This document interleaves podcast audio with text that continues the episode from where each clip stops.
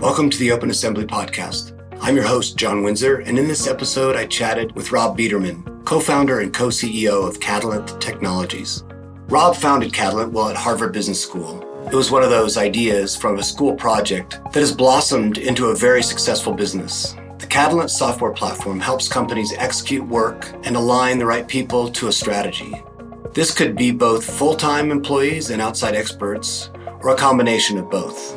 The platform offers visibility needed to digitally orchestrate work, drive alignment and engagement, balance resources, and track work progress against key objectives. Catalant's list of clients include the likes of Unilever, Staples, Pfizer, GE, and many, many more. Please enjoy this conversation with Rob Biederman, co founder and co CEO of Catalant Technologies. Hey, this is John Windsor. Welcome to another episode of the podcast here with Rob Biederman from Catalant. Welcome, Rob. Psyched to have you. Good to be here. Good to be here. Great to be on. Thanks for having me. Hey, to start with, tell me a little bit about you, not about the platform, not about the work, but just like where did you come from? What did you do? Where did you go to school? And how did you even get the idea to launch Catalant? Yeah, you know, my entrepreneurial story is actually a very entertaining one and I think a really good parable for those who might consider themselves a founder. So I was one of those people who, as a child, started a lot of businesses in the neighborhood. Probably my crowning entrepreneurial achievement pre Catalant was breaking bulk on boxes of pizza and, and, pretty big things of Gatorade at summer camp. And yeah. Then, and then I parlayed that into a business in college where I had Lacoste polos, which were very much the thing in 2004, had them drop shipped from India and sold them to my classmates, but then had a bit of a returns issue when all the alligators fell off, which is very important to a Lacoste polo and some of my best friends today actually I met through selling them the polos and, and they look forward to one day at a potential wedding saying, you know, I met Rob when he sold me a knockoff dress shirt. So, you know, I think I went in a weird way after that. I majored in econ with some time in engineering at Princeton and ended up getting kind of sucked into the Goldman Sachs corporate finance investment banking track. And ironically, wrote my business school essays about how I'd always wanted to start a company, but then promptly found myself in private equity investing, first at Goldman Sachs and in Bain Capital.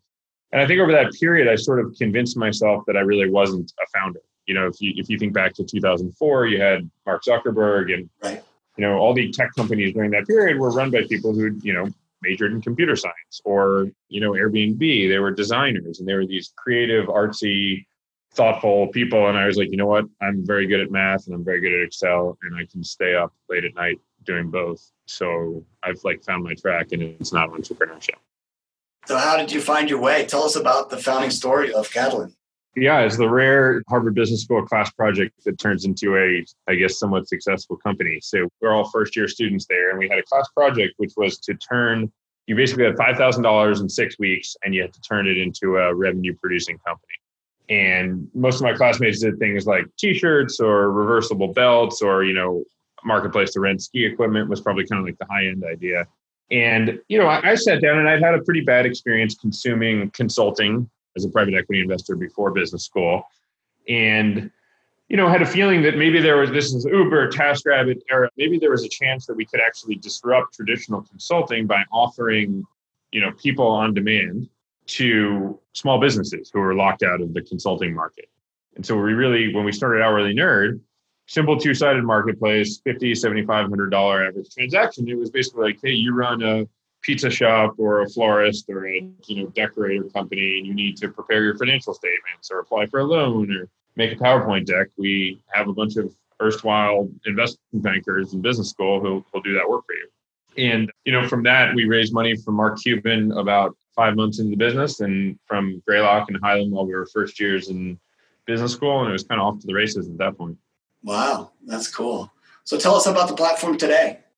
Yeah, so you know we're now seven and a half years beyond that. We've changed almost everything except for the two co-founders.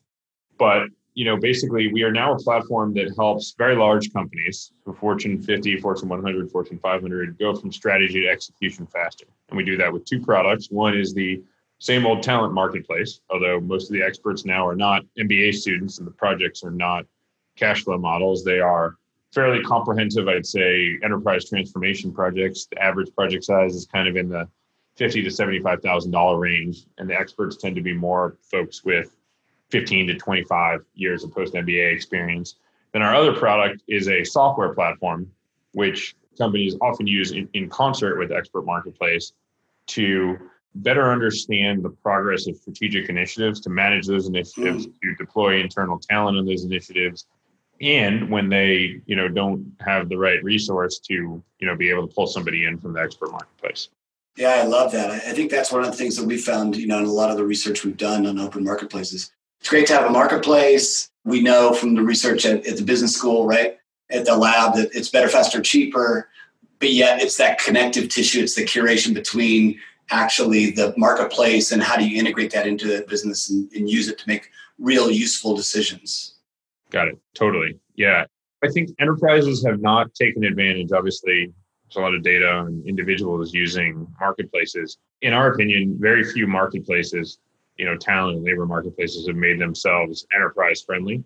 And mm-hmm. so while you have all of these, you know, individuals taking advantage of great service that they're getting from TaskRabbit and Uber and, you know, all the above, by and large, enterprises have not been accessing marketplaces quite yet. So what categories do you guys work in? the most common use case or buying center is, is probably kind of digital transformation. When, when mm-hmm. somebody is trying to radically alter the, the course of what their company does or how they do it or how they provide what to whom, I'm not sure that the traditional consulting firms are quite as good a fit in that area. We do, you know, we always joke that the modal word, if you did a word cloud of every project post ever on our site, actually, I'm curious, what do you, as, a, as an MBA, what do you think is the one word that just shows up in every single project post, regardless of what it's for. Strategy? Strategy is correct. we would say strategy is the modal project type, but then it's also the second or third or fourth word of every other project type. Right, right, right. No, it's been interesting seeing that mix evolve. Digital transformation was very much conceptual. I think I actually took a class literally called that at HBS in 2014 and it was that was still very much a kind of pipe dream that you'd think enterprises would care about. There were probably three cases from old economy companies, and the others were kind of like Google's digital transformation, Amazon's digital transformation. Now every company is going through digital transformation. Yeah, for sure. Particularly the old economy companies. Yeah, totally. Yeah, I think it's not something that's nice to have; it's mandatory. So, well, tell us what's one good case study from the platform, you know, one customer success story that you like to tell. Yeah, you know, a, a, great one is we had a company, a CPG, that lost their distribution channel. They, they had basically a single distribution channel, slightly unusual one. And they went out and they bid the having to be a very specialty product. And they went out and bid the piece of work for finding their new distribution strategy to to Bain Company. And it happened that one of our very junior sales reps pinged them right when they were deciding what to do. And the ultimate bid from Bain Company was for $2 million. It was a classic, you know, boil the ocean, knockdown, drag out Bain study. You know, that's what you're going to get from them. It's going to cost $2 million. What you're going to get from us, ecom was one of the things they were thinking about was we're going to give you a former BCG case team leader. We're going to give you a person who ran this specific category at Amazon. And then there happens to be one sort of category killer in this space in big box. And we have the person who ran strategy for them and they're all going to work collaboratively. The team has never met. It's going to be seventy-five thousand dollars, and they like the team so much that site sort of unknown to us, sight unseen, they actually rolled that team, which is obviously the goal of every big consulting project. They rolled that team for another fifty grand. So they just mailed it to us. We, don't, we didn't even know why we got the check. Wow. Um, and the outcome was that they should both sell through traditional channel and e-commerce and have it all digitally backboned and the whole thing cost $125,000. Took maybe six weeks, and it was just such a unique experience. I think for the buyer that he was on the front of our you know fundraising deck for for three years. That's awesome. I love that story. That's so great. So tell us, you know, with this current disruption, not only of COVID, but also economic disruption that we're kind of going through this current crisis, you know, what are you seeing out there? Yeah, what we're hearing from our enterprises is that we have become more relevant to them. Now, hmm. relevance can be expressed in top of the funnel meetings. It can be expressed in pipeline creation, be expressed in people signing statements of work. You know, the business has proved relatively resilient, particularly with what we call our key accounts, which is the enterprises that we have penetrated and worked with for a while. I think there's there's two reasons for that. Each of them corresponds pretty neatly to one side of the business or the other. On the marketplace, with so much uncertainty, you both don't understand the shape of the resources you're going to need because you don't know what, how, how your business is going to vector or where needs are going to be important. But then, secondly, you also don't know the size of the resource need. So, shape and size on certain full time talent, not a good choice, very inflexible. Nobody wants to make commitments like that right now. Right. And I actually wrote a piece for HBR four or five years ago that didn't get really any attention at the time because it was about flexible talent to manage exogenous supply shocks or demand. Yeah, yeah. here we are. Manage supply under exogenous demand periods. And, and the other part of the business on the software side, you know, people I think did not expect that all of a sudden they were never going to see their colleagues again, right? And so we're in this very, you know, odd period where with zero warning, every organization in the world has kind of gone flexible. And there are products that work well for managing minute parts of that. So mm-hmm. Slack is good, Zoom is good. What I don't think anybody has thought really about is more like digital orchestration. Mm-hmm. And I wonder, is this the right era to move your company to a more digitally orchestrated sort of set of chassis or set of rails? Because things are going to happen so much more differently over the next five years Um, regardless of sort of vaccine or any of the above. Right. So right. whatever industry you're in, this new era where your customers have even told you you're significantly more resonant than you were before, like an Uber Eats, or you're significantly less resonant than you were before, like a United Airlines. Every company has had some sort of surprise exogenous change to its customer relevance. For sure. For sure. So, who are your core customers? You talked a little bit about Fortune 50, Fortune 100 folks, but specifically in any categories or just across the board? Yeah, it's a very interesting question that we actually get a lot of sort of what industries do we see disproportionate use from? I'm just navigating over to our website in the background here so I make sure I don't spill the beans on any logos that are not. Yeah, yeah, totally get it. But I think we found that the more important thing than what industry you're in is what sort of company phase you're in. So we always joke that we don't work with the best five and the worst, you know, 20% of companies. We kind of work with ones that have a good business and a business they want to improve. Interesting. So, you know, without reference to that necessarily, you know, GE has been a really fantastic customer for us for a very, very long time. We do a tremendous amount of work with Anheuser-Busch, who's now an investor in our company, Medtronic, Kronos. Hood is a great New England company that we do a lot of work with, Parametric Technologies. You know, it's really across the board. I'd say we probably overskew a little bit to healthcare and life sciences we probably underskew a little bit to retail and travel, which was not really the result of any kind of intelligent design, just kind of a lucky break that we'd never really scaled in those spaces. Great. That's good info. So, what's the biggest challenge? What's the big challenge as CEO of Catalant? Yeah, I mean, like any company that is in a category creation phase, it is difficult to try to educate a market as to a completely new and different way of doing things.